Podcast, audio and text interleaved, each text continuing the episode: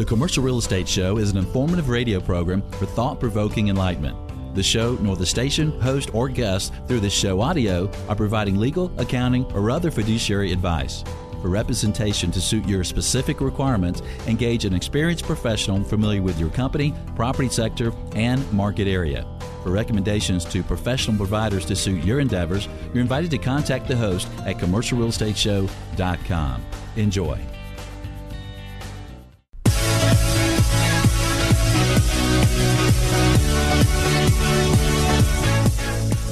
Welcome to the Commercial Real Estate Show. Thanks for joining us to lead, learn, and laugh.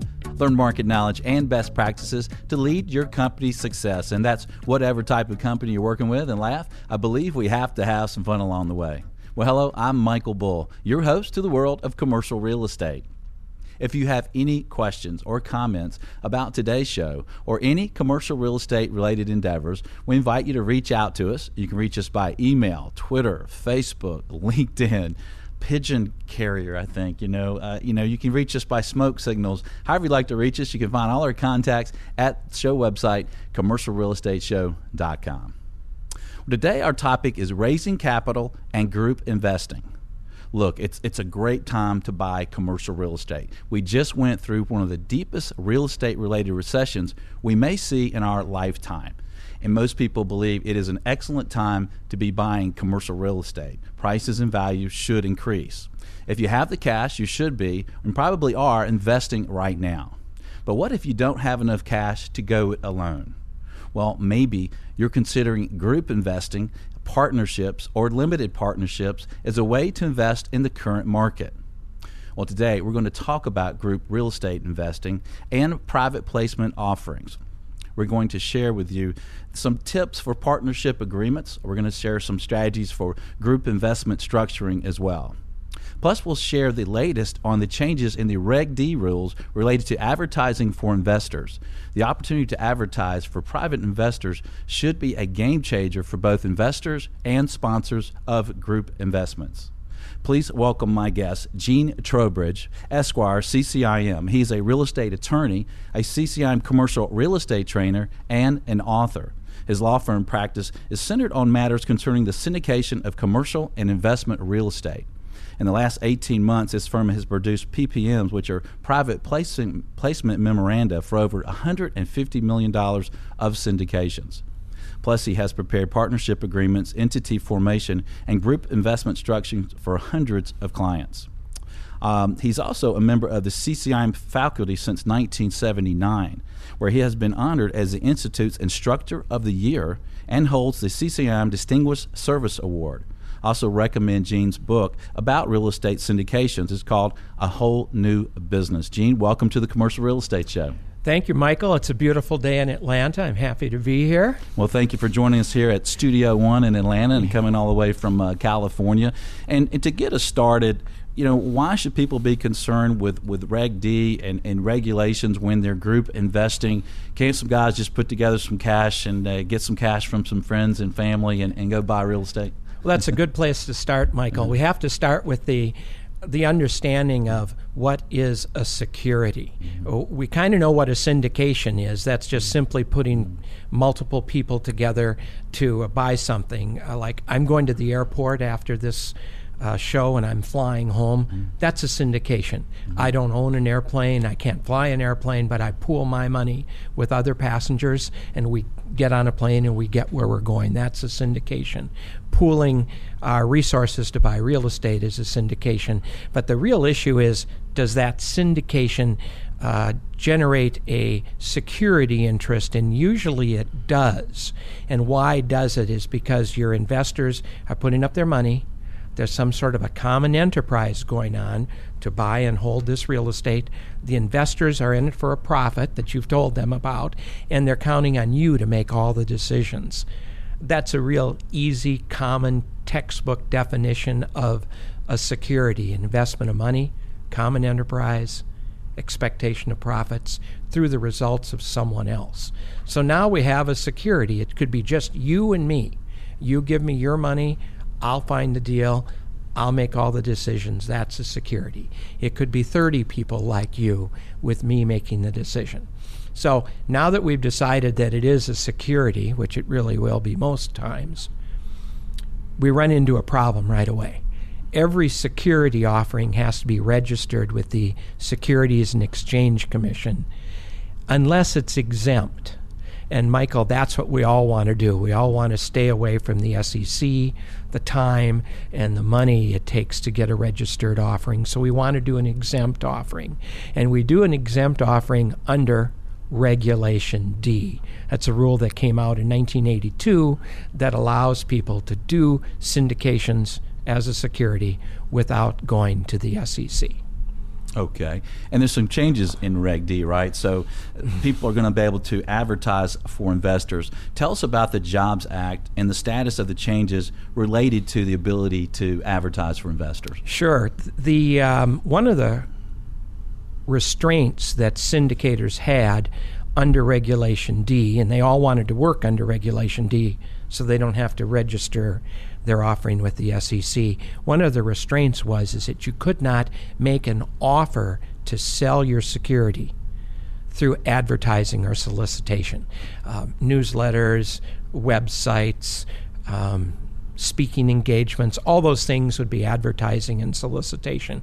And if you were standing up in front of a group and you were telling them about the offering that you had and, and suggesting that they see you in the back of the room, you were taking $50,000 investments right now, you would have violated the law, you would have violated Reg D, therefore, you had to go all the way back to the SEC. So, since 82, we have not been able to advertise for investors. And uh, the Jobs Act that came out in 2012 said, let's free up capital formation a little bit. Let's let syndicators go to people who are rich and are smart, and we'll call them accredited investors. Let's let our syndicators go to accredited investors and let's let them advertise. Uh, the people should have the wherewithal to make a determination on their own whether that investment is suitable for them. And so now uh, we are coming to the point where the SEC has finally issued a rule and the rule will go into effect on September 23rd, I think it is, that will allow us to do a Regulation D offering and advertise as long as the sponsor is reasonably assured, and those are key words, reasonably assured that all the investors are accredited in their deal. Okay.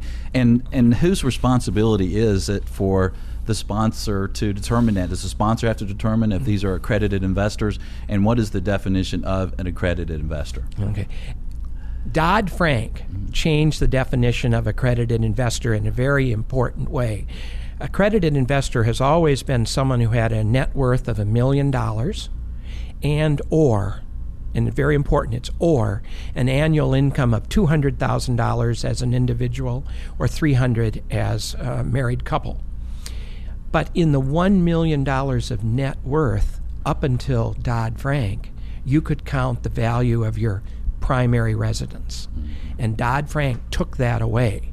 So today, the definition of an accredited investor is a million dollars of net worth, not counting your uh, primary residence or the income levels that we had taking the primary residence out of your definition of accredited investor took about 40% of the people who we thought were accredited in the United States and took them away from that definition.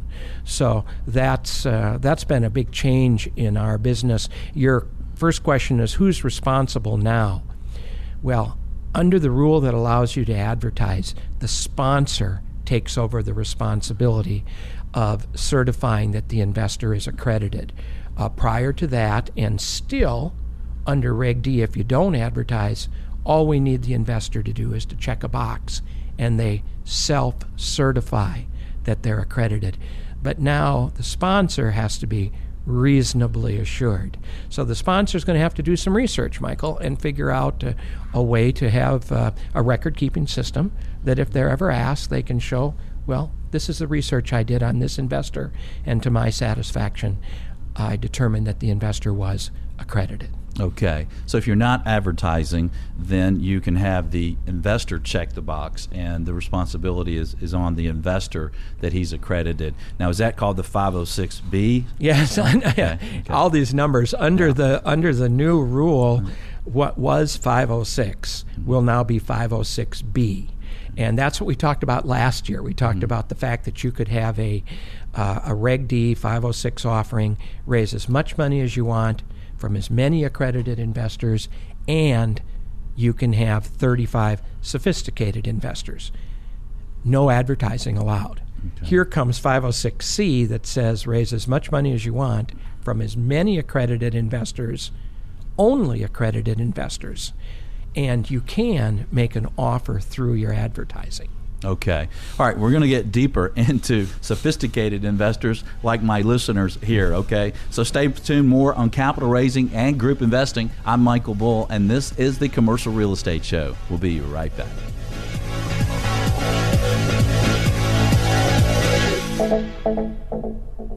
The Commercial Real Estate Show is brought to you in part by your friends at Bull Realty. When your business requires proven performance, visit bullrealty.com or call 800 408 Bull.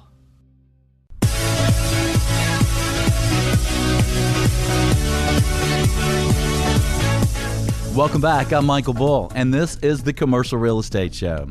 If you like the latest intel on any commercial real estate related topics, check out our on demand show podcasts. For example, we just produced separate shows on the office, industrial, and the retail markets, and another informative show on management strategies that add value. There are lots of interesting shows to choose from. You can access the shows on your computer, tablet, or smartphone. Just visit iTunes or the show website, commercialrealestateshow.com. Well, today we're discussing raising capital and group investing. My guest is Gene Trowbridge, a real estate lawyer who authored the book on real estate syndications. It's a whole new business. And Gene, we, we've ended up talking about 506B and, and C. And, you know, Congress passed this act to advance capital formation. How do you think this is going to affect the real estate syndication industry? Well, I think it's going to have uh, major positive effects on our industry. To give you a little background, uh, the SEC quoted some statistics when they were getting ready to pass this rule, and they felt that in 2011 and 2012, there was about 900 billion to a trillion dollars raised in regulation D offerings without the ability to advertise. That's a lot of money. That's quite close to the amount of money that's raised in registered uh, offerings. That's more than I have here behind the desk. Yes, actually, it, so. yes, it is. I noticed that. and um, the last time the SEC had something like this happen, it had to do with a, a different regulation. They predicted that about uh, there would be a 10% increase in the amount of money being raised. So, in their documentation on this rule, they think between 10 and 15 percent uh, more money will be raised through this uh, new rule, which is another 150 billion dollars in a year. That's a, a lot of money. Now. Um, another thing they said that I thought was interesting because it really reflects the type of business I do. Of all the Reg D offerings that were uh, processed during uh, 2012. There are about 18,000 of them in the country. The median offering amount was a million and a half dollars. So that doesn't sound like an awful lot of money, but that's just the equity portion. Mm-hmm. With a million and a half, you can buy a four or five million dollar property. And that's what my clients are raising. They're raising a million and a half to three million dollars in that area. So your question is, how will it affect the industry? Well, the SEC thinks it'll be a big boost to the industry. How will it affect my clients and my sponsors? I'm not. I'm not so sure. Uh, earlier, we talked. Uh, we used the word sophisticated investor. Here's a sophisticated investor that I see an awful lot. They have five hundred thousand dollars in their uh, 401k or their IRA rollover. They have a three or four hundred thousand dollar house that's free and clear. They're in their late 50s, they're in their early 60s, and they have no bills. They're not an accredited investor. Because they might not make that two hundred thousand dollar threshold. That's right. They probably don't have the income, and now their house doesn't qualify for for equity, and so. Um, they probably have some investment experience, so you could call them sophisticated, which really means that they have enough um, smarts on their own or financial advisor help to make a determination on whether the investment is suitable for them. And um, you can deal with these sophisticated investors, and most of my clients still need the sophisticated investor money to raise that million and a half or two million dollar offering. They're not looking to people with a million dollar minimum investment. They're looking at people with 50,000, So if they- 100,000. So if they have advertised that that syndication, they can't take that sophisticated investor. That's right. If you advertise, if you make an offer through advertising, you cannot take that investor. The only investors you can take are accredited investors. Right, and that doesn't mean you didn't find them through the advertising. It means you didn't advertise that that pool or that that property that that syndication at all. Right. Well, you caught a nuance right Yeah. there, and I've said it a couple times. The rule is you can't make an offer through advertising or general solicitation.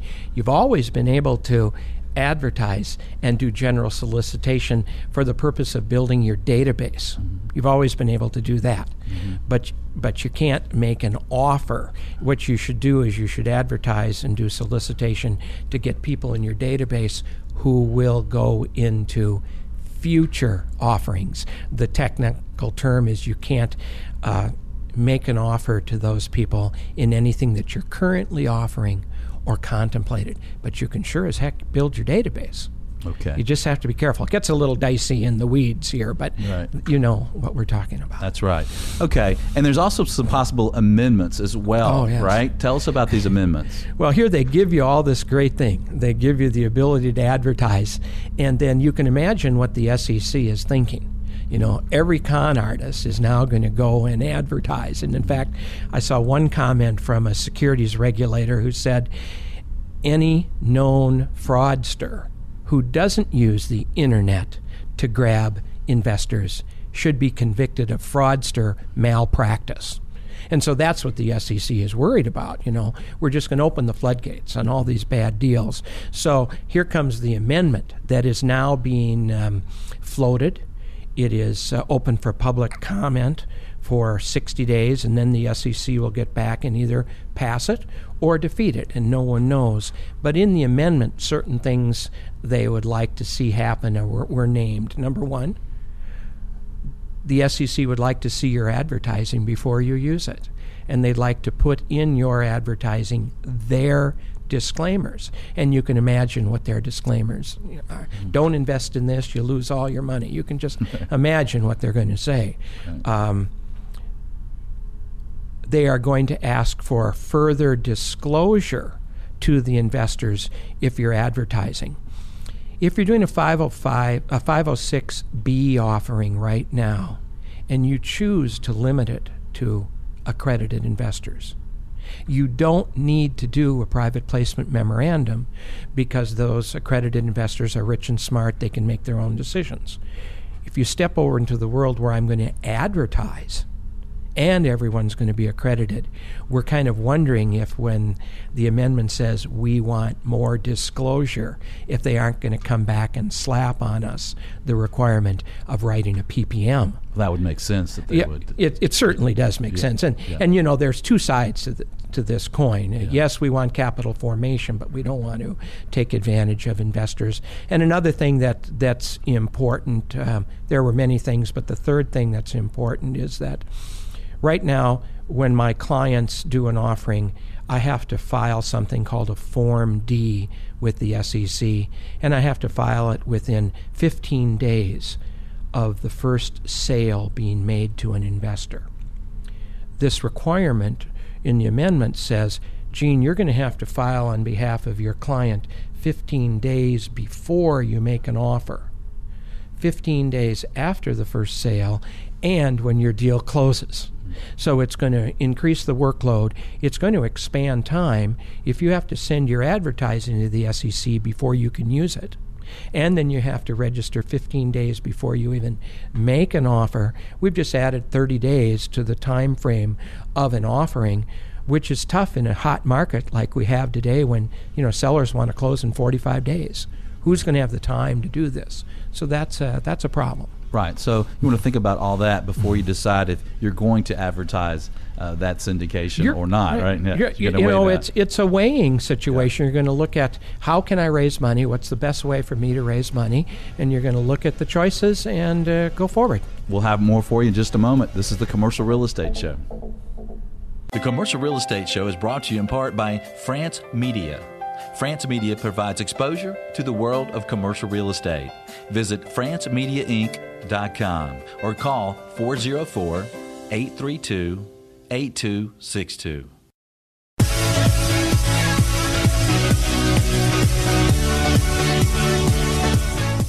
Welcome back. I'm Michael Bull, and this is the Commercial Real Estate Show. You're invited to check out our YouTube channel. There are three sections of videos. Three, I have three fingers here. The first is called Market Updates. That features updates on various property types. The second is Industry Intel. Very informative videos there. Things like leasing tips, social media, contracts, agent success strategies. And the third section is Available Properties. Just visit YouTube and search for the channel Commercial Real Estate Show. Well, today we're discussing raising capital and group investing with Gene Trowbridge. And uh, Gene, let's talk about some of the definitions. Uh, you talked about a PPM, a private placement memoranda, and that it uh, is required some of the times, it's not required. What should be in a PPM, and what's it do for the sponsor and the investors? All right, Michael. Let's let's say I was coming to you with a, uh, a real estate offering on a specific property. I'd probably want to show you, or you- you'd at least want to see the property package, all the things about the property, and then uh, because we're going to do this in a group investment, Michael, you'd probably want to see the uh, the operating agreement or the partnership agreement of this entity that's going to be formed that you're going to be part of that will own the real estate. And then I, as a sponsor, am going to want you to answer some questions. Are you accredited? Are you sophisticated? What's your investment? Uh, experience and uh, are you suitable for this type of investment? You put all that stuff together and you could put a staple on it. You could give it to me on a cd i could uh, put it on the website. Technically that really is a ppm that would be a private placement memorandum. And you're always going to have to do that. When the rule says you don't need to give an accredited investor a private placement memorandum if all the investors are accredited, it doesn't mean you wouldn't be giving them all that information. It just means that there's a specific format of a document that's directed by something called Guide 5, which is a part of Regulation D, that tells you if you need to give them a PPM, how should it be written? It tells you what things it should cover. It tells you in what order you should cover them. You should talk about risks and conflicts before you talk about the fact that we're going to triple your money in the next year. and uh, it tells you what size font things should be in. It's it's a re- de- really detailed guide on how to write that document. So if you're giving a uh, an offering and all your investors are accredited, according to the rule today, you don't need that document. But that doesn't mean you're going to sell anything unless you give the investor the two things that I talked about information on the property and the operating agreement. The rule in securities that keeps you safe is have you given the investor all the material facts they need to make an informed decision before you take their money. How are you going to do that if you don't put some of this stuff down in writing? Because if you don't put it down in writing, you never said it. Right. You'll never be able to protect yourself. So one of your questions was, who does who do all these documents benefit? Mm-hmm. Well, they really benefit the sponsor because the sponsor now has an insurance policy that if anyone challenges them, that uh, Gene, if you told me this, I never would have invested with you. I can lose my money. I can lose my money. I can pull out the documents and say, well, you know, Michael, I did tell you that. And in fact, in the subscription agreement, you signed right, uh, right under the words that I put in there that says, I attest to the fact that I've read all the documents and I've asked Gene all the questions I want to ask, and he's answered all the questions I need to ask, and then you sign it. You can never come back and say, well, I never saw that or I really wasn't accredited. You've given up your rights to raise that as a, as a defense. So the, the booklet protects the sponsor. Okay. The booklet is your sales material. Right. You know, you can't write a booklet that's so devastatingly stern uh, that no one will invest with you. And that's one of the things I bring to the table because, you know, I was a syndicator for a long time and I had other attorneys draft my booklets. And now I kind of know what can be in a booklet to protect the sponsor and still be a marketing piece. So that's, uh, that's pretty interesting. And one of the other benefits of the PPM is when it's all said and done, the investors pay for it. As far as the money gets raised, uh, we take a chunk of that money and reimburse the sponsor for the money that they spent up front to draft all the documents. So the investors are really paying for that. Okay. Well, good. So it sounds like you, you're going to use something like a PPM anyway. So if you stick to the regulations of a PPM, it might protect you uh, as a syndicator, even if you're not required to do it. It would seem like it'd be a little bit more safety there, doesn't it? We have many sponsors who just say, let's go ahead and uh, write a PPM, even if we don't need it. Right. And then you're at least you're covered. That's right. Okay. Well, stay tuned. We're going to have more on raising capital and group investing with Gene Trowbridge. I'm Michael Bull. You're listening to the Commercial Real Estate Show. We'll be right back.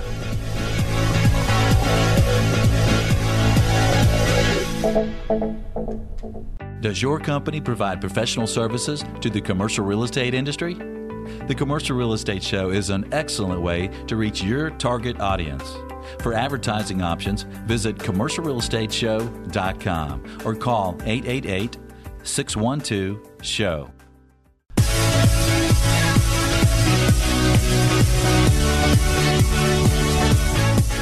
Welcome back. I'm Michael Bull, and this is the Commercial Real Estate Show. We have some very interesting shows coming up for you, including a show on tax credits, a show on commercial real estate associations, and a show featuring the Fed's view on commercial real estate. You don't want to miss that one. And don't miss any show of special interest to you. Sign up for a once a week email announcing show topic at commercialrealestateshow.com. Well, today we're discussing raising capital and group investing. My guest is Gene Trowbridge. And Gene, let's talk about some of the advantages that investors have when they're pooling their money and they're investing with a general partner, a syndicator. Uh, they have some advantages there, right? Well, certainly they do, and they must have if they've invested $900 billion in funds last year. They must see some advantage to it. And the advantage is uh, they can't do it themselves. Mm-hmm. That's the number one thing. As I talk to a lot of people, I say, you know, if you don't have to be a partner with someone else, don't. If you mm-hmm. have all the money you need, to do all the real estate investing you want, do it yourself. If you have all the time and the expertise and the skills to do all the management uh, yourself, don't invest with anyone else. Just do it yourself. If you have all the lending and borrowing capability you'll ever need to do all the deals you want, don't do it with And all the anyone experience. else. And all the experience, you know. And uh, after about the third one of those, their eyes kind of glaze over and say, well, maybe I should look at the opportunity of investing with what? With an experienced sponsor someone who's who's done this before, who has a track record, who has an organization, who has the management skills, the borrowing capacity, the um, the deal making uh, ability. yeah, you're really getting the benefit of all their experience and knowledge and connections, and uh, and that's why you want to invest, and you want to make sure that you're investing in the right sponsor. So, what would you tell an investor who's looking at a sponsor? How do they know? Well, I'll tell you that uh, over the years I've learned the uh, four questions that investors ask sponsors. So we'll just think about what do they already know to ask. The first question they always ask is, Michael, if I'm going to invest with you and give you my $50,000 in this deal, what happens if something happens to you? Continuity is the first and foremost question that they ask. That's a good question. And so you have to have a team as a sponsor. You have to be able to answer that. The next question they're going to ask is, Michael. Um, if this deal is so good, why aren't you doing it yourself? Mm-hmm. And then you have to come up with the answer that, you know, I don't have enough money to do every single deal mm-hmm. I see, and uh, I um, am in the business of taking investors in on the good deals that I see and helping them make money and helping them meet their investment goals. Then the third question is if. Um, we do this deal together, Michael, how much are you going to invest in this deal? I understand you're bringing in us this group of investors, but are you going to have some skin in the game? And you have to be able to answer that. Mm-hmm. And the fourth question kind of goes back to the first question, which was continuity. But the fourth question is, well, Michael, if something happens to me, how do I get my money out of the deal? So now they're asking about liquidity. And uh, that answer is well, we have a well drafted um, operating agreement drafted by competent attorneys, and we do have a plan for liquidity so that uh, if something happens to you, you can. Um, take steps to get your money back. And, I, and I'll tell you, Michael, that in my experience in this business, most of the problems that syndicators run into in their deals do not go to the property it goes to the investors. You know, you've got 20 people in this deal, and it's going to be a four, five, six year deal. Something's going to happen to one or more of those investors in the next five or six years, just like it's happened to you in the last five or six years and to me in the last five or six years. Mm-hmm. And all of a sudden, the investor is knocking on your door, calling you, their attorney is after you. We need our money back. Yeah. And I know one of the problems of being a syndicator, because I was one for a very long time, is the syndicator's willingness to really take charge of a certain chunk of an investor's economic life right. and be responsible for that for a while. You know, not everyone should be a sponsor. Be careful what you ask for. Yes, right? not everyone should be, and that's that's what I tell sponsors too in, in my workshops. You know, if you don't have to do this, don't do this. The care and maintenance of investors will wear you down. But it's really a good thing for investors. Let's just go back to $900 billion mm-hmm. of people investing in Reg D, Rule 506 offerings, buying properties they couldn't buy themselves, they couldn't manage themselves, they wouldn't even know where to find them. Many of the opportunities that uh, our sponsors uh, bring to investors are geographically removed from where the investors live. Uh, Texas has been a hot market. Georgia is a hot market. The Carolinas are a hot market. Uh, Alabama. And we have a lot of investors from California who don't want to invest in California right now. Mm-hmm. How else could they invest in a property in, in Birmingham? Right. You need someone there on the ground to manage it. So it's very exciting. Great yeah. business. Yeah. And you mentioned the, the challenges that a syndicator may have with having lots of investors, and we're short on the break here, but that's kind of an interesting concept. If you're going to advertise for investors, then you really don't know that much about those people, right? That's right. And all you can hope for is they all are more than just financially accredited, they all come under the rule of smart. so they can ask the right questions, they can fend for themselves, and the number of emergencies that'll cause you problems will be limited. Yeah, that's right. You don't want to be getting that call from uh, from investors that need money before it's time to get out.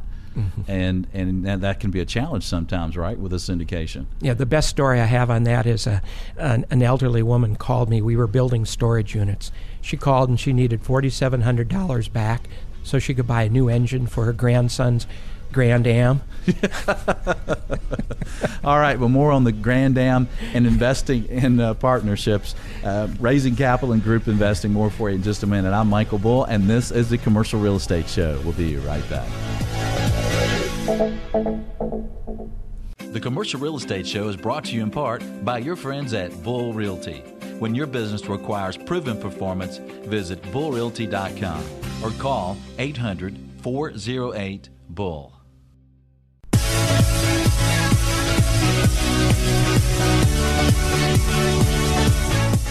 Hi, I'm Michael Bull, and this is the Commercial Real Estate Show. Thanks for being with us today. Today, we're talking with Gene Trowbridge. We're talking about raising capital and group investing. And, Gene, I'd like to ask you about some of the challenges or differences from an investor standpoint and from a syndicator's standpoint of a syndication put together for a specific property and then a syndication that's more of a blind pool to, to go out and invest in real estate. All right, Michael. I think the specific mm-hmm. property is the first type of syndication you would do if you were a rookie sponsor. Mm-hmm. You want to be able to s- show your investors that we're going to buy this building over here. Here's the property package, the investment summary. I know everything there is to know about this building, and now you do too. Would you like to invest in it? That's probably the easiest way to raise money it probably gives the investor the best uh, comfort level that they know what's happening.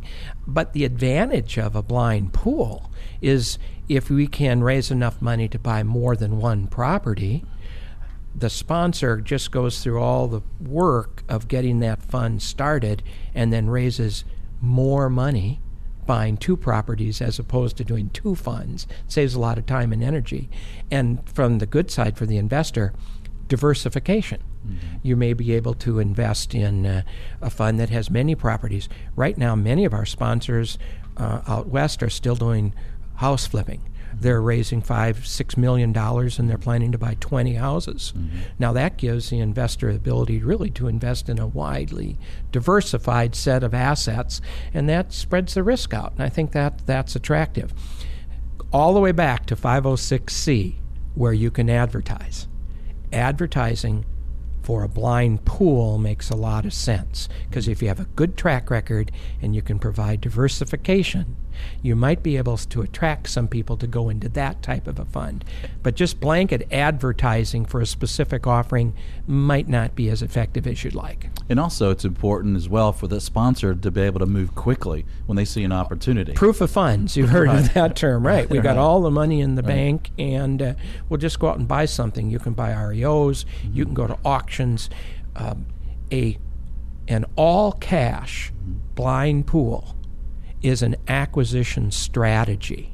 You buy for all cash, you get the property uh, mm-hmm. fixed up, you get it uh, stabilized, you refinance, you give the investors some of their money back, and then it turns into a long term uh, hold. And we have several sponsors who are very effective in that. Yeah, well, that makes a lot of sense. I mean, a lot of the properties that we put on the market uh, will have multiple offers. So, you know, we'll mm-hmm. ask for proof of ability to close, and the sellers will make decisions based on seeing that proof of ability. Right. So, if you do have that blind pool, you invest in that blind pool, that you have that advantage. And it's interesting. Not all sellers take the highest price. Sometimes they take the for sure deal. Right. And, and that's that, right. That's another. And as the market heats up, especially in multifamily today, yeah, yeah. it's it's hard to get that seller to sit still for 60, 90 days while you raise the money. Yeah, that's a good point. Well, what kind of tip would you leave our listeners with if they're, they're an investor uh, or they're putting together a syndication? Right. Well, the tip for the investors mm-hmm. is to have these four questions ready. Ask the sponsor about continuity ask the sponsor about their track record, ask the sponsor how much skin they're going to have in the game, and what's the liquidity provision. And the tip for the sponsors is always be building your database of potential investors. Always. Always. Always be ready. Always. Okay, Gene, but you can't advertise right now, correct? Oh, that's right, Michael. Remember, we started talking about this potential new new rule the rule's been passed, but it isn't effective until September 23rd, and then we have to watch for that amendment that's going to come out probably sometime before the end of the year. Okay. Well, Gene, thanks for joining us today. We sure appreciate your intel. You're welcome, Michael. I enjoyed it. Thanks. All right. Well, can you join us next week? Well, I hope so. We'll talk to the national leaders of CCIM, ICSC, and NAR, the National Association of Realtors. Thanks for joining us today. I'm Michael Bull. Until next week, be sure that you always lead, learn, and laugh, and join us for the Commercial Real Estate Show.